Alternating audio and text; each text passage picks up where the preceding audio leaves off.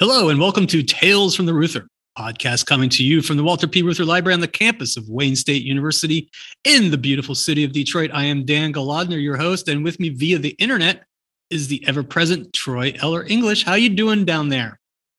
Uh, I'm just peachy, Dan. How are you? Yeah, I'm just fine. I'm at the Reuther and Troy is home. We're still doing kind of weird things here on campus with all these kind of surges of the fact of, of COVID, but we're surviving. We survived the holidays, right? We did. We, we did. did. It's okay. now we're trying to figure out January and stuff like that. So we'll be fine.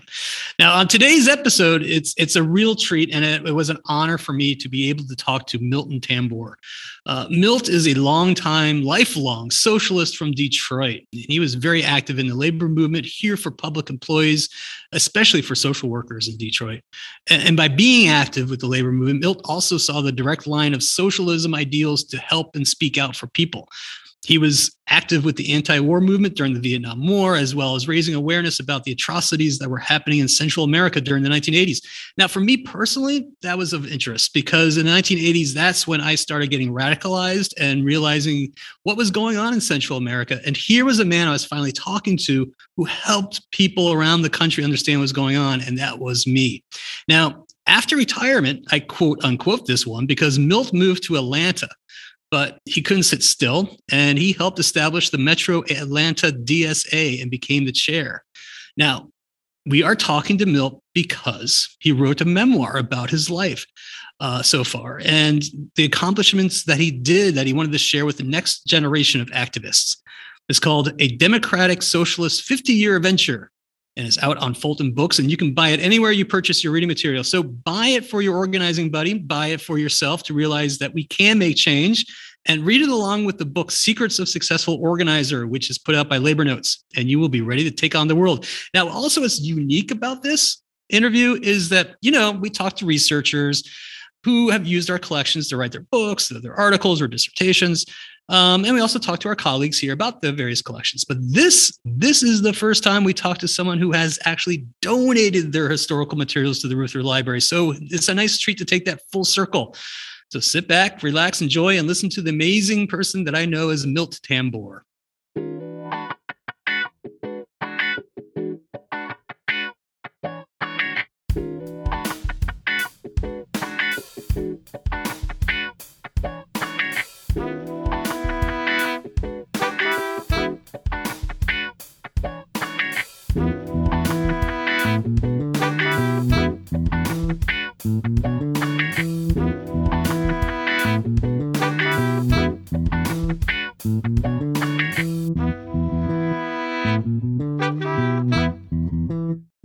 Thank you for joining Tales from the Reuther Library. We really appreciate taking the time to be with us.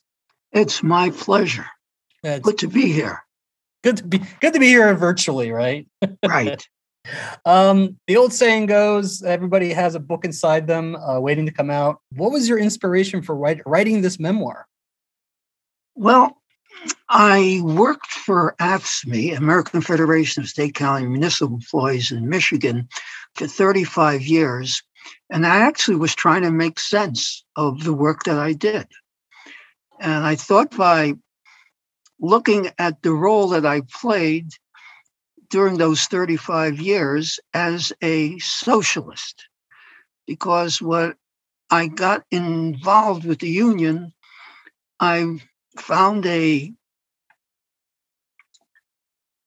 a leader who, in a sense, was my mentor. That was Saul Wellman. And a lot of the work that I got involved in with the union, I really needed to get a sense of what I was doing beyond simply negotiating and organizing the traditional bread and butter items. I wanted it to be something more than that. So that's why I actually started to write the memoir. And in the beginning, it wasn't going to be a memoir. So why don't you tell us a bit about your early life and how you got to got up to working for a union movement. So you you grew up in New York and then moved to Detroit. Is that correct? Yep, grew up in the Lower East Side. I was born there, and uh, my my father was a cantor, and I was uh, pretty much ready to enter the rabbinate.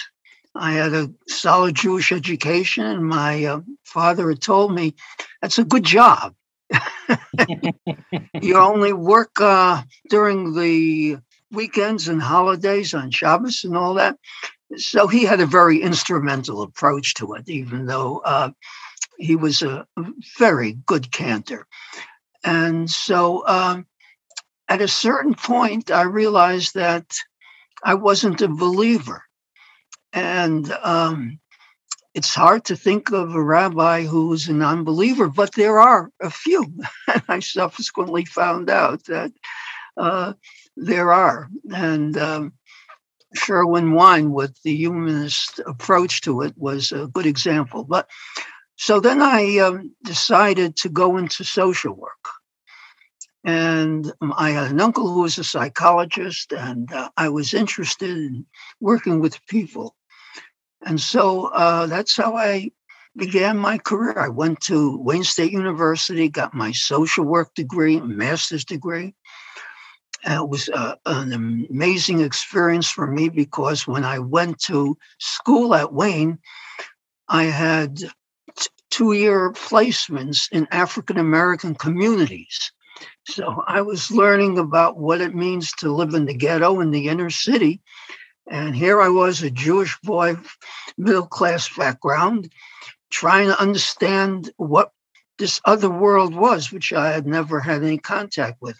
Very radicalizing because I realized that I was there to somehow help some of these young people because they had these problems or behavior problems and issues.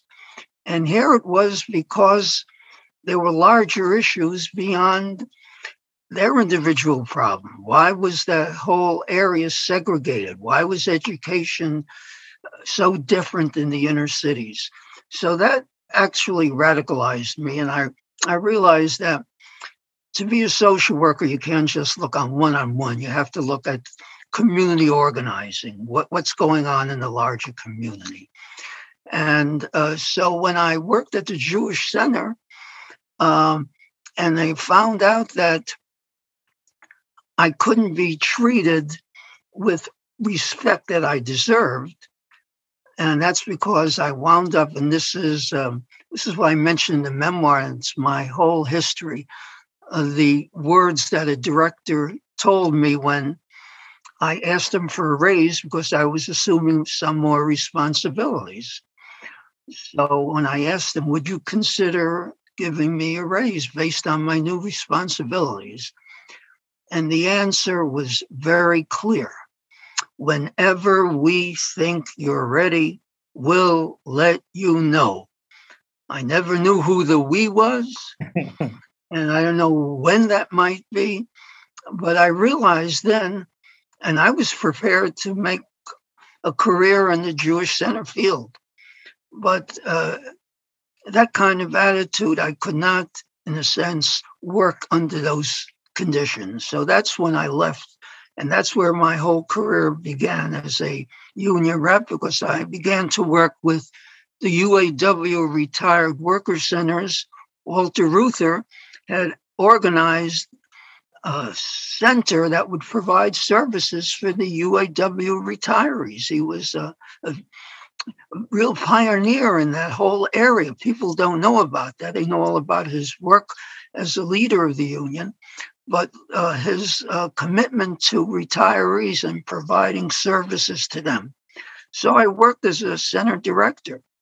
And uh, as a result, I learned about the UAW and the history. And uh, the most amazing thing was in this agency, there was a union of social workers who worked there. That was my first introduction to unions. I had no contact, no experience with that at all. But then I decided, let me uh, find out more about the process. So I sat in as a bargaining team member. And here we were bargaining, and this is the ultimate, I would say, contradiction in a way. The UAW Retired Worker Centers was a nonprofit agency, but it uh, received a good deal of support from the UAW. So, who did we negotiate with? Who were the management representatives? UAW top officers. so, we have a situation where, as a union with AFSCME, we were negotiating with another union who was acting as the employer. So, that was. Uh, that was pretty interesting, but it also was very unusual in the sense that everything was super progressive. We didn't even have a management rights provision in the contract. Really? Wow, that's interesting.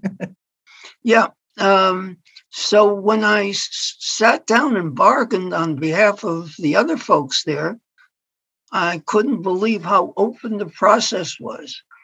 We took a look at everybody's salaries, uh, looked at ways to make things equitable, and we even talked about the director's salary. Now, that's unheard of when you negotiate as a union. You're not, that's not in the bailiwick of the union's right to even bargain on that issue, but that's the kind of relationship it was.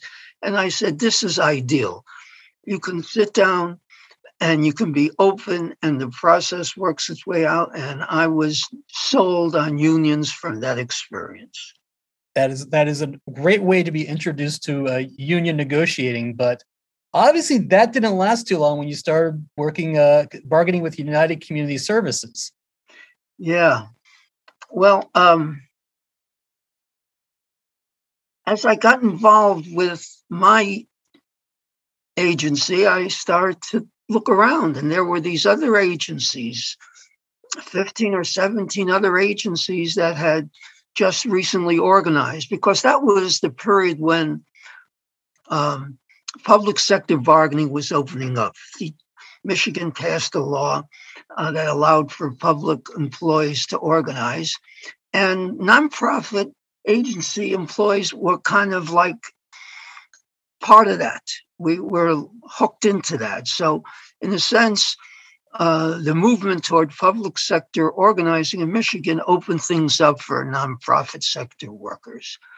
And so, even though um, I was now a, a, member of the UAW Retired Workers Center, I'm learning about all these other agencies.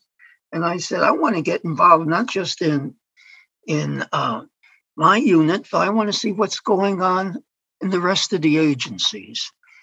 And uh, to me, that uh, was significant because I was thinking of a local union is only going to be as strong as its membership is and who it represents.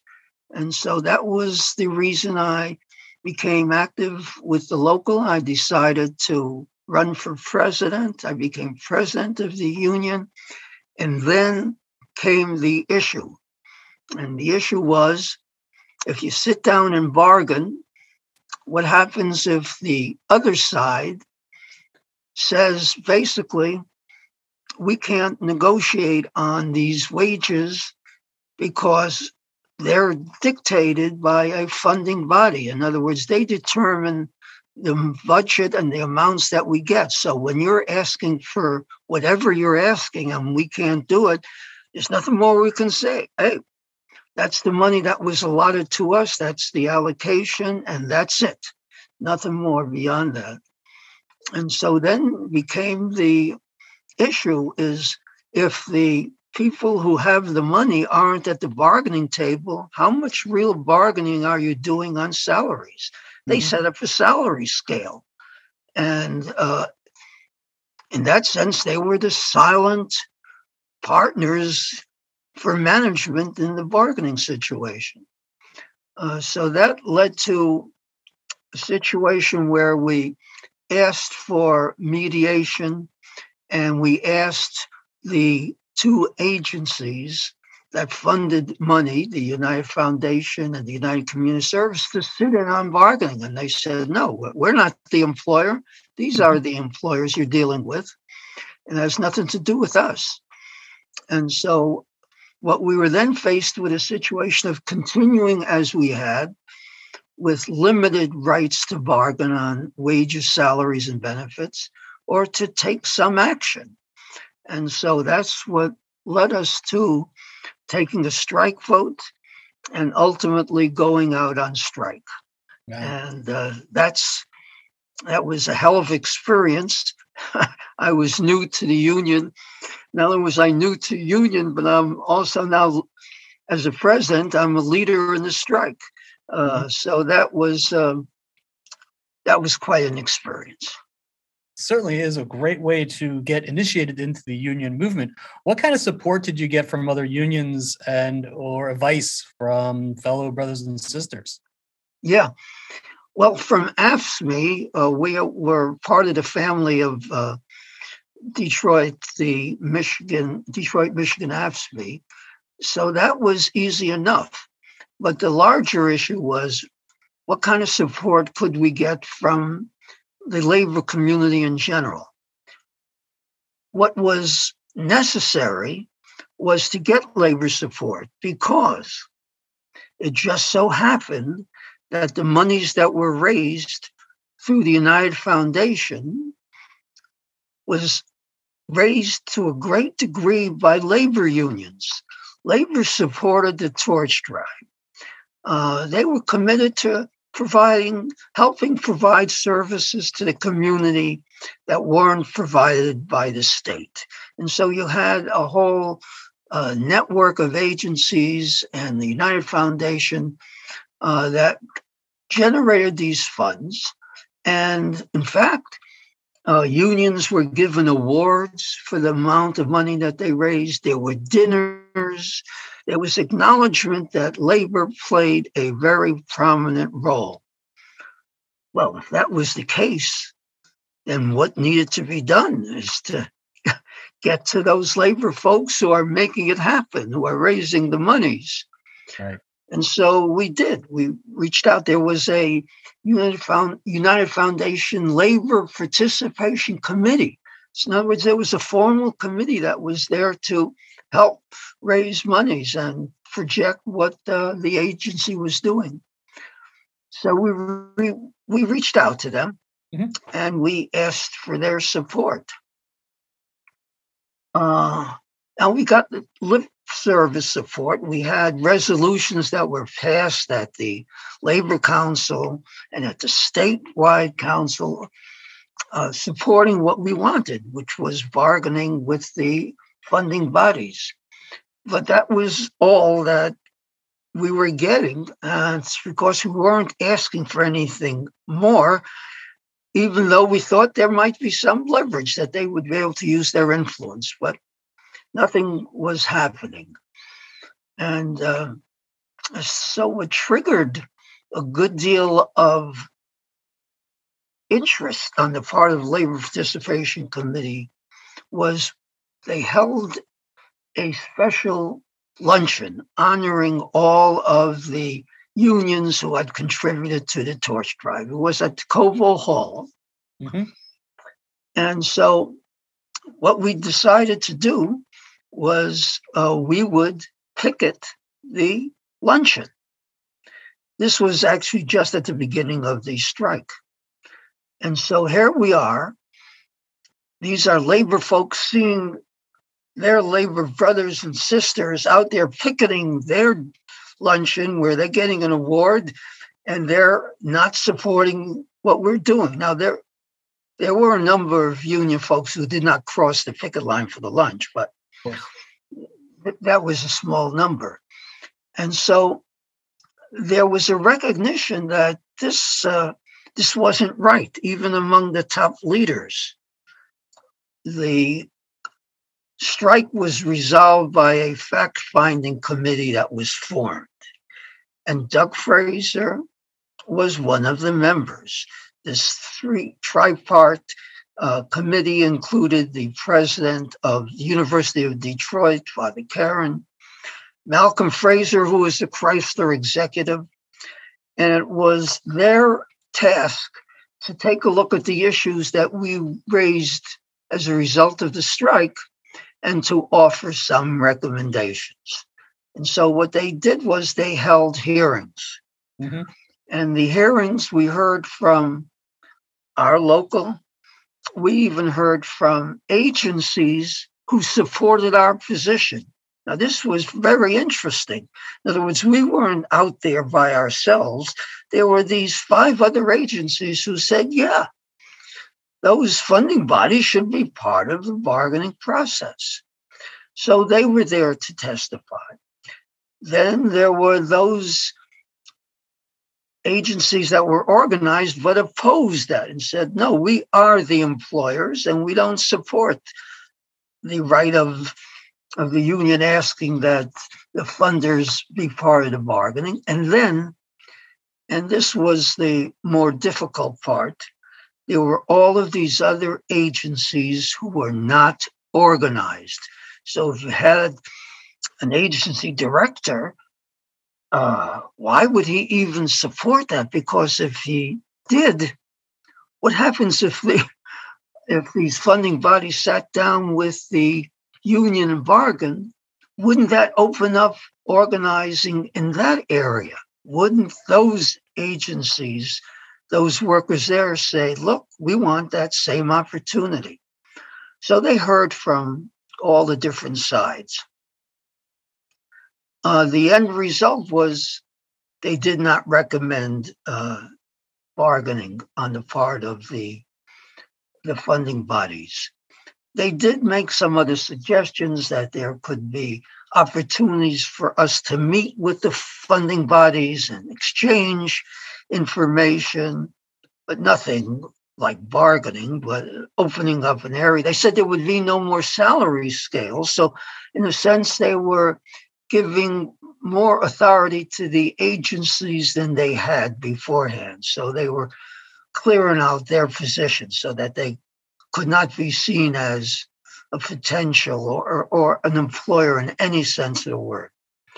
So that's uh, what happened. The strike uh, was was settled, and uh, we went back to work. All right. All right. So, what kind of lessons did you learn from that for continuing to organize social yeah. service?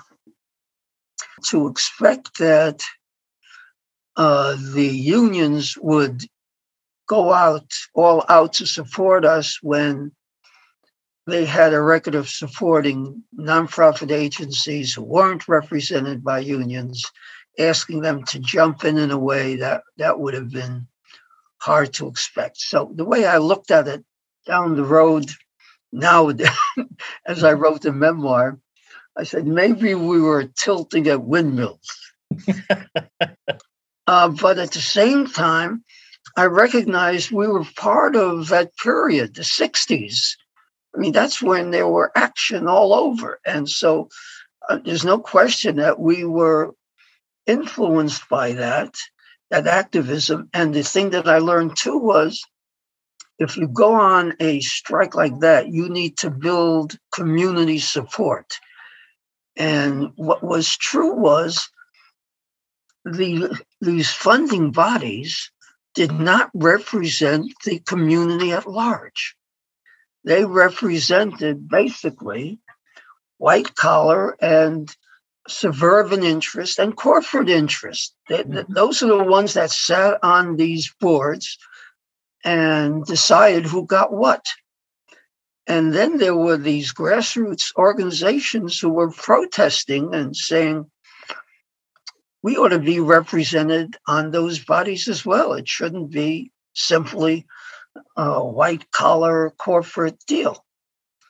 So that's something that we then began to support. We we supported in the strike the right for those grassroots communities to be represented on those boards. But the fact was, it was still a movement that was in its beginnings. Right. So, uh, if it would have been stronger, more powerful, we would have joined together and there would have been a chance to have made something really happen. Because if we had different representatives on those boards, and the whole process could have taken shape quite differently. So, what I learned there was, and this goes to what we see now with unions, when you start to, taking a look at what's best, not just for the union, but what's best, what's good for the community as well. Bargaining for the common good. exactly. Now that to me is a powerful tool because then the union is not isolated and saying they're just thinking about the workers. It's something what I called and I heard then was social movement unionism. You're talking about unionism that's trying to build a movement. And so, in that sense, what I learned was if a union wants to get support from the community, it better think long and hard about how it engages the community. And like the teachers did, sometimes you negotiate benefits for the parents, making sure that there's services that are provided to them that for their children that could be beneficial.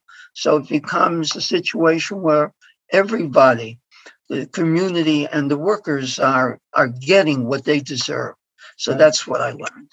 Yeah, no, and we saw the fruits of it come back to you know years later with the Chicago Teachers Union doing that when they went out on strike. It was for not just the schools, but for the communities themselves. So, but it took a long time to build that community support. Now, you mentioned that there's more to this the union than just wages and bread and butter. And during this time period in the late 60s, early 70s, you got involved with the anti Vietnam War movement. Oh. How did you see the union movement getting involved with, with an international war incident? Yeah.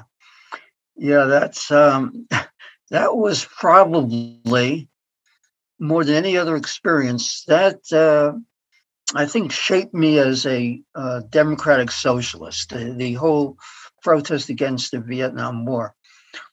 And uh, to me, it was so obvious when you, I learned about the history. And I think that's what we need to do when we deal with issues about war and peace. We've got to get down to the history and just finding out that the U.S. violated the Geneva Peace Accords and we didn't want there to be free elections because uh, Ho Chi Minh would be elected, a communist would be elected. Mm-hmm. And so um, that brought out to me the need of education. And so uh, I got involved with the um, Coalition to End the War in Detroit. There were some real good folks, people I really learned to respect. And I should say, by the way, in all of the journey that I took, all of this adventure, is meeting fellow activists. That really is so exciting and inspiring. And so uh, I, I did meet folks who were committed to raising the issue. So we protested, and my role was to work with labor because labor at that point was not anti Vietnam War in its position. It only started to move in that direction as, as the war went on. And it was then that we started to see the progressive unions like AFSCME and the UAW. Then they started to uh, take another look at that. And you, had to deal with George Meany and some of the the unions that supported the construction unions that supported him. So my uh, interest was to talk to labor unions about taking a position opposing the war. Our local union took a position opposing the war. The council that I belonged to after me took a position against the war. And ultimately, at a uh, international union convention, AFSCME in, took a position as an international union, and that that was pretty powerful when That's you have huge. a major union coming out against the war. And then when they hosted a, uh, the activists, labor activists hosted a convention to bring labor folks together on that issue. Uh, that was most exciting. I, I think I was really how should I say, I was super excited about that development because labor was slow to get into it. And now they were talking about doing some dramatic stuff. Convention of all of labor folks who are anti war and supporting peace. That was uh, enthralling. Um, and the moment that I remembered most was there was a call by some of the delegates to have a general strike. And I said, Whoa, a general strike. When was the last general strike in the 1930s, right? San Francisco and in Minneapolis. I mean, this was uh, this was unheard of. Now, I didn't expect it to to go because we were a sliver in the larger labor movement, and what it would take to uh, have a, a, general strike would be a bit much. But yeah. but the sentiment was there, and so I was encouraged by that. It just so happened that the war was starting to wind down, and as I write in the memoir, I think labor missed its opportunity early on. It, it, it was winding down, and that was good, but labor didn't play the critical role it could have played earlier on. Right, right. It, it did. It took. It dragged its feet, and there were too many hawks on the top. Yeah. Of, of right. AFL-CIO. But you mentioned education and you mentioned constantly learning and meeting new people. Why don't we talk about your involvement with, with the New American Movement and DSOC? Yeah. Well, um, that's very interesting because all of my activism around uh, Vietnam and some of the other uh, issues at the time, I was involved with a lot of former SDS folks and Socialist Workers Party. That was a that was an important uh, um, uh, party to the uh, anti-Vietnam War movement in in Detroit, and so I I was one in an uncomfortable position. I thought I was too old for the new left. and I was too young for the old left. I was somewhere in the middle. And as a result, I never joined a socialist organization. And I saw myself as an independent socialist. And in a sense, that was okay, but I felt lonely. I wanted a home. And the new American movement in the 70s, a lot of the uh, left folks in SDS uh, got involved and formed a socialist feminist organization. That's what it was called Socialist Feminist Organization now. And that was just what I was looking for. I found my political family there. Um, we had folks there that had long histories in the old left and new left activists all coming together and it was uh, it was very exciting because we were committed to building a movement around around socialism and around feminism. And we were small enough that we we had face-to-face meetings. We were a political family. We had meetings. We brought our kids to uh, picnics this was a real family, not just a political family in the, the, broader sense, but a real family. Relationships were built, and, and those relationships stayed with me all through my life. And so that was very special. And that's where I met, uh, I got to know Saul Wellman, who was my mentor, and some of the other folks, Dorothy Healey from uh, California and so that was that was very exciting. I didn't. I wasn't part of these DSOC because they were forming at about the same time that the New American Movement was forming. However, uh, when uh, there was the recognition that there could be a merger of the two groups in the early 1980s, that was that was terrific. I thought uh, there, was, there was some disagreement. There were some folks in NAM thought that we were um, buying into Harrington, who had a little history of anti-communism and uh, wouldn't be as activist oriented as we would be. But for the most part, people agreed. Look, you got two, you got two organizations who are committed in a sense uh, to advancing socialism, sure, it makes sense to merge, especially since the history of socialism had been splintering and fracturing. so here we are. We're going to start a uh, a new road here. We're going to open up a new way. We're going to merge together. And so uh, that's how I became a member of DSA. There you go. And it, yeah, you're. I laugh at there's the socialist parties in America and internationally have always been splintering in and out, merging. You never know who's a Harrington, who's a Luddite. It, it got complicated. Right. But I think what you were saying that this family that was formed and this, these relationships that were formed um, I think really helped also with your activity in the 1980s what was going on in Central America. Uh, right, right.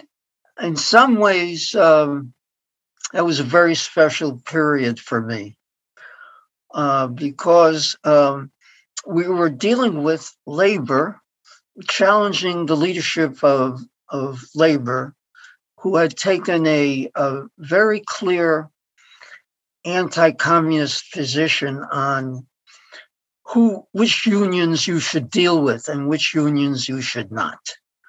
So there were certain unions that you were verboten because they were like uh, influenced by the Soviet Union and they were uh, un-American in a sense. And uh, and that really came down to two issues there. Contras in Nicaragua and the military aid to the military junta in El Salvador. So you had two foreign policy issues how to relate to Nicaragua and El Salvador. And here you had the leadership of the AFL CIO wanting unions to support to El Salvador and opposing the Contras, even though Nicaraguan government was elected democratically, mm-hmm. right? And that uh, we were supporting a military dictatorship in El Salvador, and there were death threats, uh, regular, not just death threats. Unionists were killed in El Salvador by the death squad, and so finding out about that and knowing that we had to do something. When I say we, there were a number of folks from the UAW uh, who played a key role on that. Uh, and these are the folks that I mentioned in the memoir. And uh, they were staff at Solidarity House for the most part. And we said, we got to do something. And then there was Bernie Firestone. I was about to say Bernie Firestone, a hero to me and to all act, labor activists. Came out of the Clothing Textile Workers Union. And he he took the lead on this and he said, we got to do something. And it was easy to do something because the uh, AFL CIO leadership was going to have these meetings in different cities promoting their agenda dog and pony shows, which basically they were going to say, look, that's why you need to support our position. And meanwhile, there had been a group, a delegation um, that had gone to El Salvador uh, and had come up with a physician, a report that basically said, and it included a lot of uh, labor top officials that basically said that the policy that the National Labor was taking was wrong. And so there was enough support there, even from some of the top leaders. And then uh, when the conferences were held, it was easy enough to mobilize around that. So we had, we protested in a way by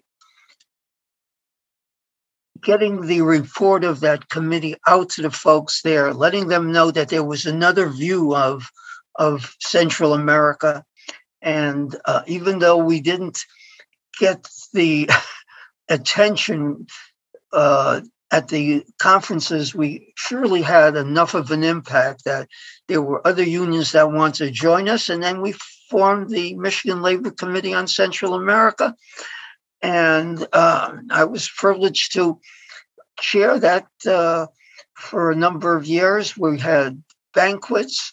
We honored labor activists who had worked in behalf of the rights of Central American trade unionists. Uh, and that was very special. And we had trade unionists from Central America coming, who came to this country speaking to unions here. And uh, I think I think we really made a big difference. Can't measure it then, but ultimately, with the new leadership that was elected, John Sweeney, all of that old Cold War positions were were done away with, and uh, we had a more progressive uh, CIO, AFL-CIO now. So that and, and was with, memorable. And with that, yeah, a nice segue because with the new leadership in AFL-CIO, you were starting to organize more of social services uh, uh, members and do more labor education under this new, as you said, the new union movement. Yeah, well, it um, actually at that point after uh, after we're talking about the 80s in the 90s actually, I spent most of my time focusing on labor education. Mm-hmm. So for the council, uh, I was involved in uh, training for stewards, collective bargaining. But there was one training that I really got a lot out of, and that was the issue of inequality. And I think what people forget about and don't remember they think of Occupy as the opening of uh, addressing the issue of inequality. And it just so happened that Bill Fletcher was the education director at the AFL CIO, and he had put together a program around in around inequality and it demonstrated how CEOs were making 400 times the average worker. Uh, the whole uh, how healthcare was distributed and, and who didn't have it, and how benefits were being eroded with pensions. But we had this terrific program, and especially, especially a focus on inequality. So we built that into the training for stewards. And uh, to me, that was the beginning of understanding that we had to tackle not just the rights of union members, but the whole issue of inequality. And um, I'm forever indebted to the work that he did because I don't think he was given enough credit for that. He so he ultimately he subsequently left the AFL and did some other good work uh, in organizing. Um, uh, but uh, that uh, that was an important kind of development for me, understanding how that whole issue was so key, and it made me understand the Bernie Sanders campaign. it was here you had Occupy, and then you had Bernie, because at uh, one of our first dinners when we were here in Atlanta. Actually, the first Douglass Debs dinner we had, I had moved to Atlanta then. Uh, 2001, I had moved. And so I was looking for a, a place to do activist work. Actually, even though I was retired, I was missing something. Right. There's only so much you can do, at least for me, without there being some activist direction. And so when um, the Bernie Sanders campaign. Campaign, then he was running for Senate. This was early on. And so I, I went to a DSA convention and they were saying, look, we got to support him and we don't have anything going in Atlanta. So I said, look, I know some labor folks. I'll give it a shot. And so uh, that's the beginning of the forming of the chapter, uh, wanting to get together with folks who are Bernie Sanders supporters. And uh, that's what got the movement toward a chapter. And the work that we did later on in the Sanders campaign when he ran for president, but on a whole range of issues that uh, we got involved in. Yeah, you've done amazing work in Atlanta, um, especially thinking of the Deep South, that progressive movement really couldn't come back again after so many years. And but you proved that wrong. There's right. one thing else I want to ask you, and um, not ask you, but to elaborate on in your memoir, you say pessimism of the intellect and optimism of the will. yeah. That struck me. And I wish you could just explain a little bit more what you mean by that. Okay. Um, well, I think part of it came from a book that I read. Uh, you may know her, Patricia Sexton. Uh, the wife of what's his uh, he was Brendan Sexton, I think, who was active in the UAW. she wrote a book called War, War on Labor and the Left. Now that had a profound impact on me because what it basically argued for is that when labor was being under the gun, so was the left. In other words, repression has been a whole history, part of US history. And if we don't understand that, if we don't recognize that, and that's and, and that's where the knowledge comes in. Recognizing how history has shaped the conditions that we're in.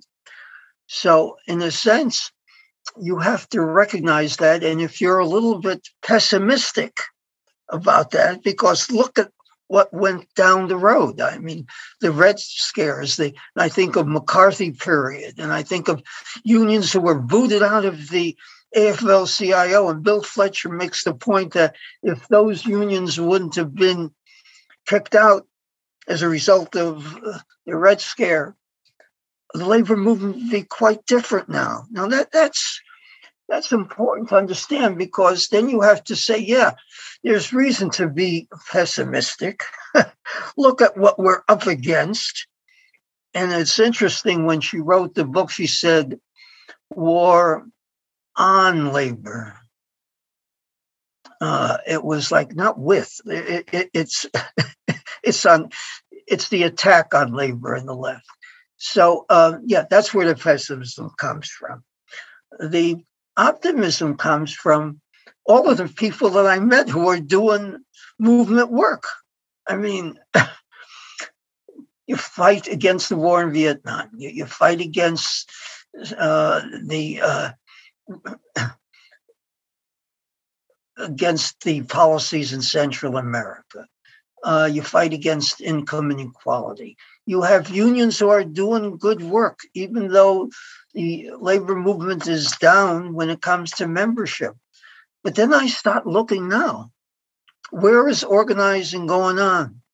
You know, when I look at it, I'm seeing, I'm, I'm seeing these people who work for newspapers and, and online. Uh, their interest there in organizing. And I'm saying that's a whole new arena of organizing. And I'm looking at some of the young people now who basically are saying we've got to do more organizing and they've got the energy to do it. So I think where I get that optimism is looking at opportunities that we have now. I mean, the, the challenges are great. I'm just thinking about Amazon and the and the struggle to organize Amazon. I mean, that's a behemoth and that's not a task that can easily be handled. mm-hmm. I don't know what it's going to take to make it happen, but you've got Amazon workers who are organizing and saying, look, even if we don't have a union, we got some clout that we can use here. If we're not treated right and if there's no restroom breaks, then damn it, we're going to fight for it. And so that's where the optimism comes from. But it's it's got to be grounded in the political reality. And that's where I think that's where the line has to be very uh, how should I say? You got to be careful to know the politics of what's real, but yet the um, the understanding and the vision of what can be. How do you maintain them both? I think if you're a genuinely a committed long-term activist, you have to maintain both. Milton, that's a great way. That's a great explanation of that. I appreciate it. Thank you so much for joining Tales for the Reuther. I really appreciate you taking the time, and I enjoyed reading your memoir. You taught me a lot. Well, thank you so much, and uh, like I say, it was a, it was a joy to uh, be part of this. And anytime I talk to somebody who said they liked the menu, like the memoir, it does me good because when I wrote it, I didn't know if anybody would really be interested in what would my story be of interest to folks. And now when I find out, yeah, hey, it's interesting, then I be- begin to realize, you know what? Everybody's got an interesting story. And you just got to find the right time, the right place. And when you're retiring, uh, Dan, you write your memoir too, okay? I will. I will. Thank you so much, Milton. I appreciate okay. it. Okay. Take care.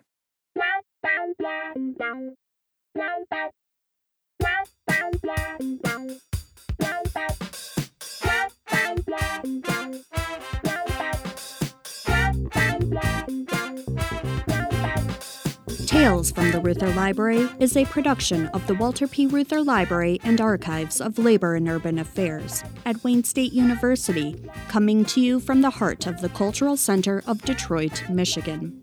The producers are Dan Golodner and Troy Eller English.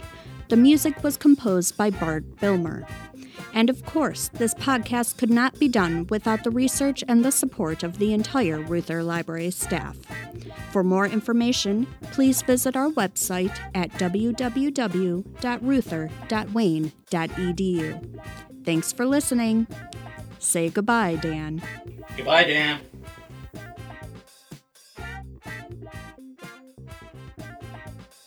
I think we should boycott teams. We should have a strike, a wildcat. Only do Zoom. I'm going to mess up a lot. Just to let you know.